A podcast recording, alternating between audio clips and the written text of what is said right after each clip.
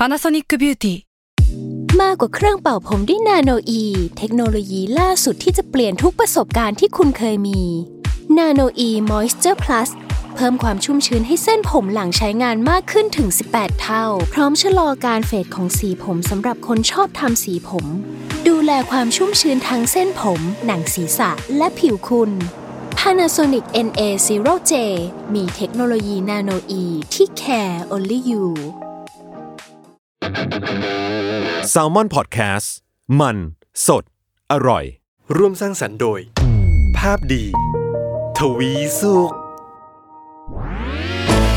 นี่คือพอดแคสต์เจาะลึกเรื่องราวของโรคภัย ที่ใครๆก็อ่านไม่เคยรู้กับ โรคภัยใครรู้ สวัสดีครับ พบกับรายการโรคภัยใครรู้นะครับ กับผมเอกพรศรีสุขทวีรัตน์แล้วก็พี่หมอเล็กนะครับ เช่นเคยผู้ช่วยศาสตราจารย์ดรนายแพทย์กิติพงศ์สุนทราภา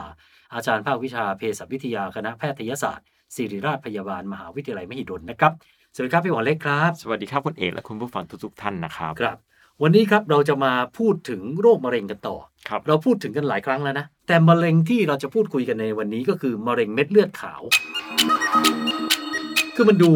ย้อนแย้งในตัวเอง ความรู้พื้นฐานนี่คือเม็ดเลือดขาวเอาไว้ต่อสู้กับสิ่งที่มันแปลกปลอมใช่รวมถึงมะเร็งด้วยเออรวมถึงมะเร็งด้วย แต่นี่มันเป็นมะเร็งในเม็ดเลือดขาวอีกเป็นทีหงซะเองเป็นใช่ซะเองฮะอืมแต่ชื่อที่เรามักจะเรียกกันคุ้นหูคือลูคีเมีย ใช่ครับ วันนี้วิทยากรพิเศษของเราเป็นใครครับพี่หวังเล็กครับ จริงอาจารย์ท่านนี้ ผม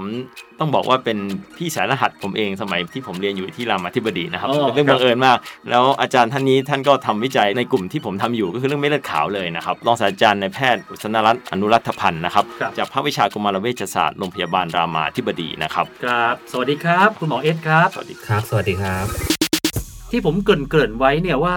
มะเร็งเม็ดเลือดขาวมันดูเป็นมะเร็งย้อนแย้งครับผมใช้คำนี้ถูกไหมฮะก็ไม่ผิดนะครับครับ นะแล้วจริงๆเนี่ยไอไอการผมพูดถึงต้นกำเนิดมันก่อนก็แล้วกัน ไอต้นกำเนิดของการเกิดเป็นมะเร็งเม็ดเลือดขาวออกมาเนี่ยเอ๊ะมันมันที่มาที่ไปมันมาอย่างไงฮะเพราะว่ามันควรจะเป็นสิ่งที่เอาไว้ต้านอืมมะเร็ง แต่มันกลับเป็นมะเร็งซะเองอะครับผมก็ตัวมะเร็งเม็ดเลือดขาวเนี่ยก็คือ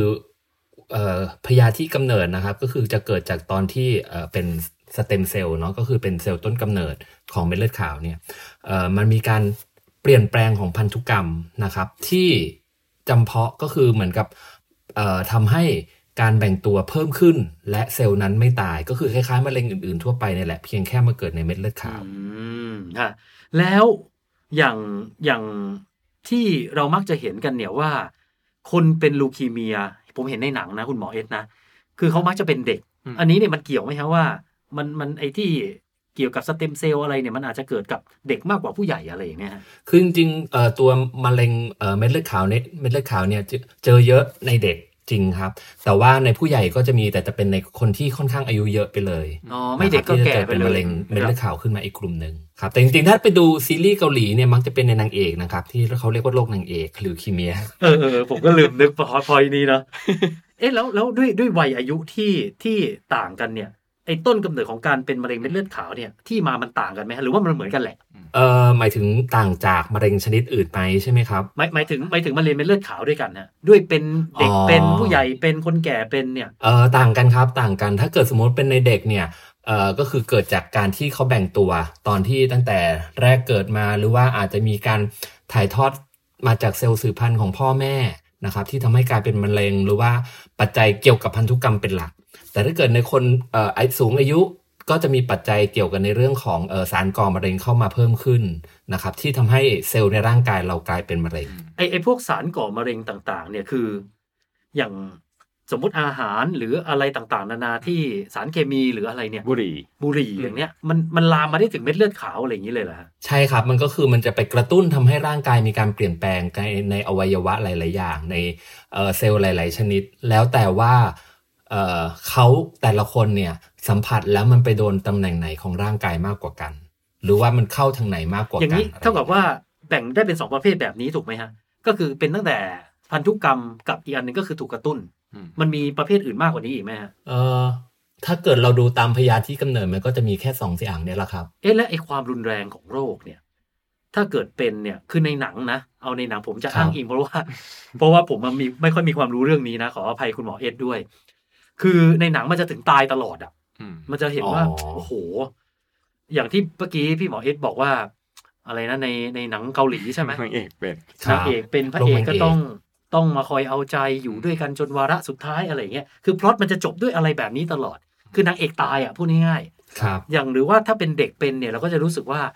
ส่วนใหญ่ก็ก็จะเสียชีวิตกันเยอะอืมเอ๊ะในความเป็นจริงเนี่ยมันเป็นแบบนั้นไหมฮะ คือจริงๆเอ่อมะเร็งเม็ดเลือดขาวในเด็กเนี่ย ถ้าเกิดสมมติว่าเรารักษาเริ่มรักษาได้เอ่อตั้งแต่เริ่มรักษาได้ถูกวิธีมีโอกาสที่จะหายขาด แล้วแต่ชนิดความผิดปกติของพันธุกรรมครับผมเพราะว่าความรุนแรงของตัวมะเร็งเม็ดเลือดขาวเนี่ยเราสามารถแบ่งได้ตามชนิดของพันธุกรรม แบ่งได้ตามการตอบสนองต่อการรักษา แล้วก็ตัวเซลล์มะเร็งเขาเอง นะครับอืมพี่เอสครับคือครับอย่างมะเร็งที่เป็นก้อนนะครับ มันจะมีเขาเรียก stage หนึ่งสองสามสี่ใช่ไหมครับอืมใช่แล้วอย่างครับมะเร็งเม็ดเลือดขาวนี่เขาจะแบ่งยังไงครับ เพราะว่า นึกภาพเออมันเออมันดูก้อนอะไรยังไงอ๋อใช่ใช่มันจะแบ่งต่างกัน ถ้าเกิดเป็นมะเร็งก้อนเราจะมีระยะ1 2 3 4นะครับ แต่ถ้าเกิดเป็นมะเร็งเม็ดเลือดขาวเนี่ยการแบ่งระยะจะแตกต่างกัน เราจะใช้การแบ่งระยะเป็นกลุ่มความเสี่ยงปกติ ความเสี่ยงสูง ความเสี่ยงสูงมากต่อการเกิดโรคกลับ ก็คือ เพราะว่ายังไงตัวมะเร็งเม็ดเลือดขาวมันกระจายไปทั่วตัวอยู่แล้ว เพราะมันจะอยู่ในไขกระดูกทั่วตัว เราไม่สามารถบอกได้ว่าคือจริงๆถ้าเกิดเราแบ่งตามมะเร็งชนิดก้อนเนี่ยมันคือระยะที่สี่ทุกคน เพราะฉะนั้นเราไม่สามารถบอกได้ว่ามันมีหนึ่งสองสามสี่เพราะทุกคนคือสี่เหมือนกันหมด เอ๊ะถ้าตามถ้าถ้าตามความเข้าใจผมเนี่ย อย่างนี้แปลว่า ถ้าใครเป็นมะเร็งเม็ดเลือดขาวเนี่ย เราก็ต้องคีโมเท่านั้นป่ะฮะถูกไหมเราเราผ่าไม่ได้อืมเราเลเซอร์เราฉายแสงไม่ได้ฉายแสงอาจจะได้ แต่ว่าฉายแสงไม่ใช่การรักษาหลักสำหรับการรักษาโรคมะเร็งเม็ดเลือดขาวเราใช้คีโมเป็นหลัก เอ๊ะเลยอย่างนี้เนี่ย อันนี้ผมถามหน่อยนะว่า การคีโมในคนเป็นมะเร็งเม็ดเลือดขาวเนี่ยมันจะมีความเสี่ยงมากกว่าคนเป็นมะเร็งชนิดอื่นป่ะฮะการคีโมมันก็ทำให้เม็ดเลือดขาวอ่อนแออยู่แล้วอืมและตัวนี้ใช่มันก็ใช่มันก็เป็นมะเร็งเม็ดเลือดขาวอีกอืมใช่ครับ ถูกคือปกติเนี่ยตัวมะเร็งเม็ดเลือดขาวเนี่ยคนไข้ก็จะมีปัญหาในเรื่องของการติดเชื้อตั้งแต่ตอนที่วินิจฉัยอยู่แล้ว เพราะว่า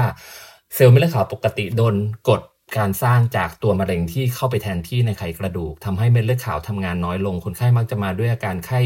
มีเลือดออก เออแล้วก็ซีดเนาะถ้าเกิดเราท่องกันในตอนเราเป็นสมัยนักศึกษาแพทย์ก็จะเรียกท่องว่าไข้ซีดบลีดก็ต้องคิดถึงมะเร็งเม็ดเลือดขาว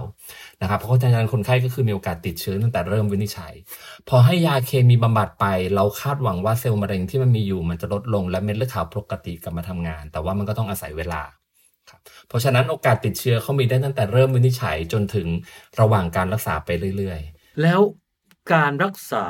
คนเป็นมะเร็งเม็ดเลือดขาว ถือว่ายากลำบากกว่ามะเร็งชนิดอื่นมากไหมฮะๆคือจริง ๆ ถ้าเกิดถามว่ายากกว่าไหม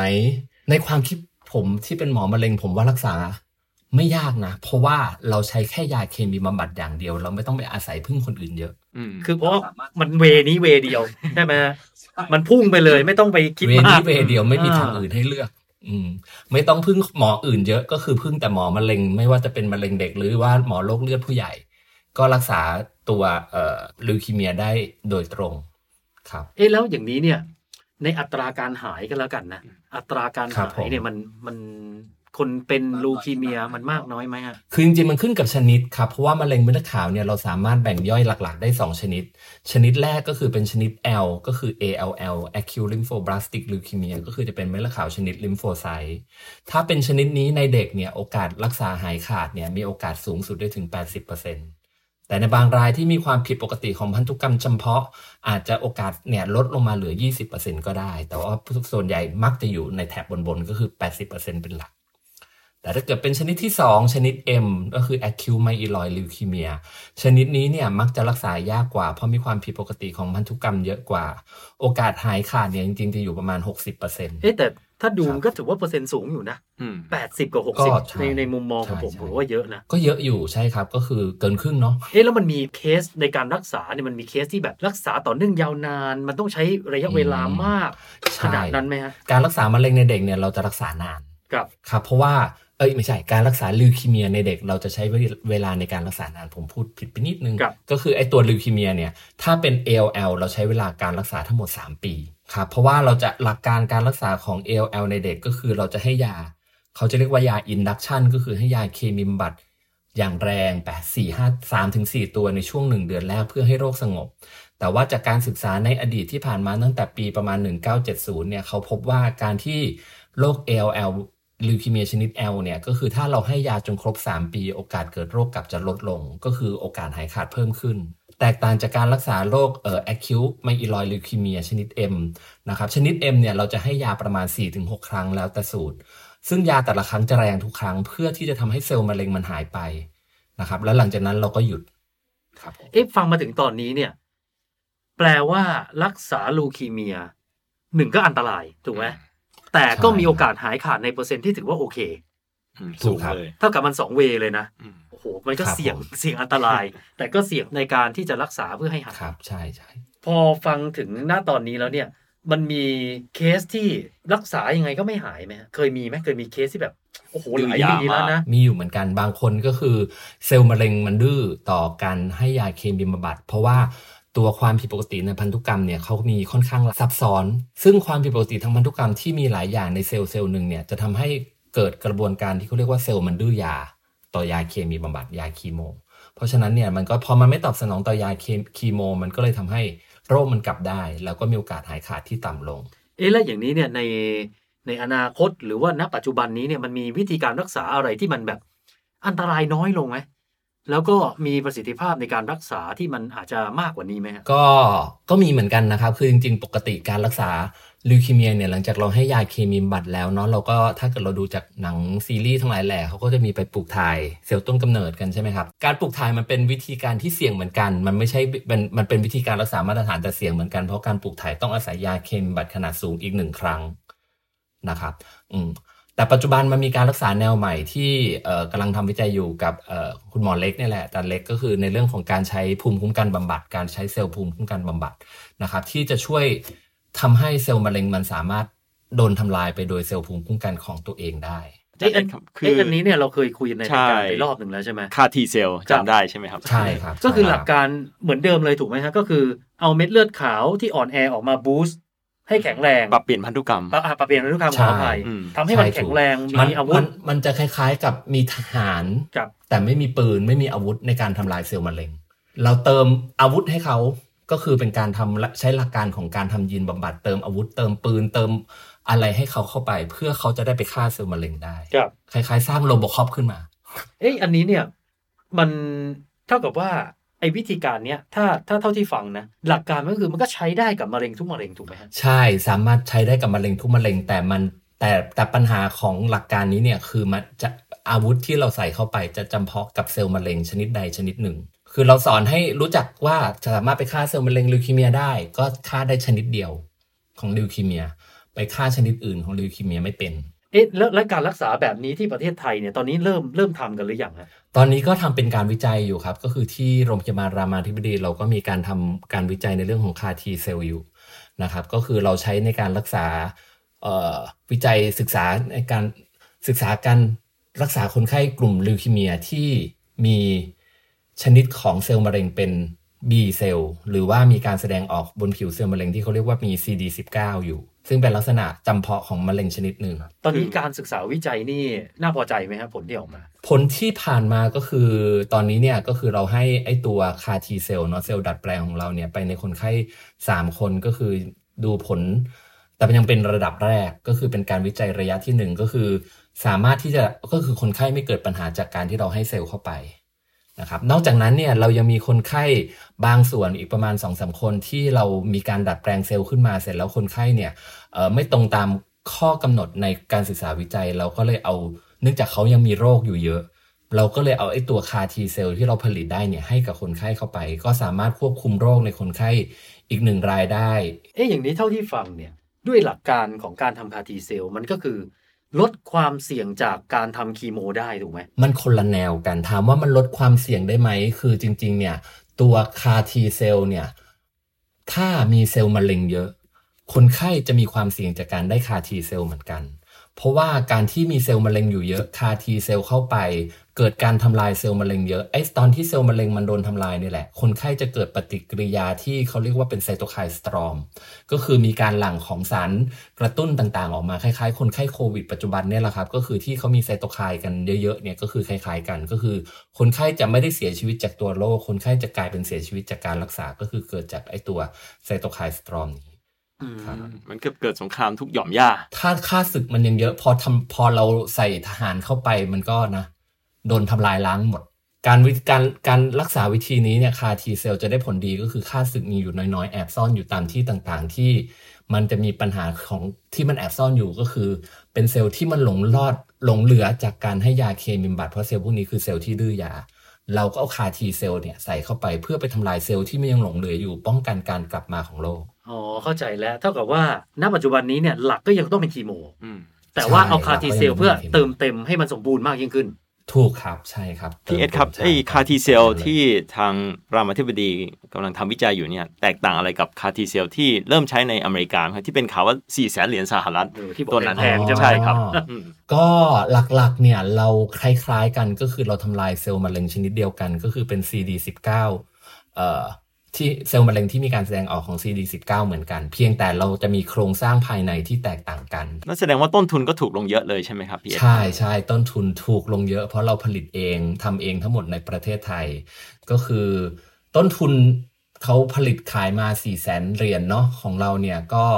ถ้าคิดต้นทุนจริง ๆ ก็จะใกล้ ๆ กันประมาณ4ี่แสนบาท อันนี้คือต้นทุนวัตถุดิบเฉยๆนะยังไม่รวมต้นทุนเปลี่ยนสกุลเนาะสกุลเอ่อเจ้าหน้าที่ค่าใช้จ่ายอะไรอย่างนั้นนะต้นทุคนรับในเรื่องของวัตถุดิบเฉยๆก็ประมาณ4ี่แสนเหมือนกันแต่ไอ้ไอ้บาทไอ้สี่แสนที่พูดเนี่ยมันคือต่อครั้งหรือว่าต่อการรักษาให้หายฮะต่อครั้ง แล้วมันมันต้องกี่ครั้งฮะส่วนใหญ่ให้ครั้งเดียวอะครับ ไม่ได้ให้เยอะโอ้โหถ้าสี่สิบเหรียญกับสี่สิบบาท ไอ้สี่แสนเหรียญกับสี่แสนบาทเนี่ยสามสิบเท่านะสิบกว่าล้านกับ4ี่แสนบาทนะครับเออครับผมใช่ครับโอ้โหก็ลดลง30เท่าแต่ว่า คืออันนี้มันเป็นต้นทุนแบบต้นทุนจริงๆนะแล้วถ้าเกิดสมมติเราคิดราคาขาย มันจะควรจะต้องอาจจะรวมในเรื่องของ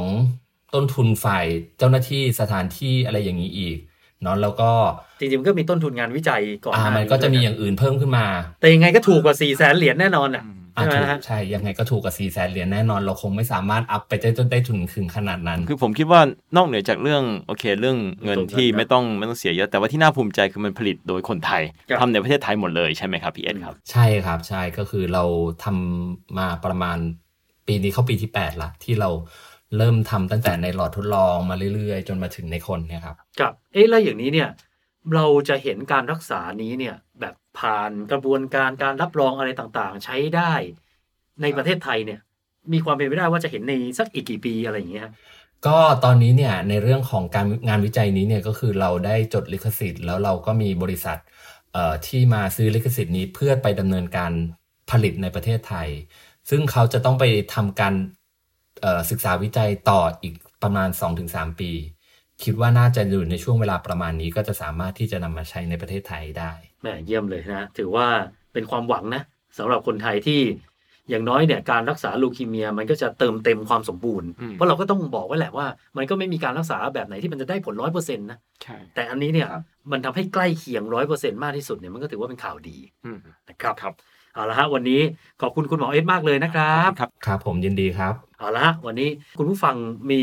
ประเด็นคำถาม อยากจะถามเราอาจจะเรื่องลูคีเมียนี้ก็ได้ หรือว่าเรื่องอื่นๆ แนะนำติชมรายการนะครับ ส่งกันมาได้ที่เพจ Facebook ของ Salmon Podcast หรือว่าภาพดีทวีสุขนะครับ วันนี้ขอลาไปก่อนครับ สวัสดีครับ สวัสดีครับ สวัสดีครับ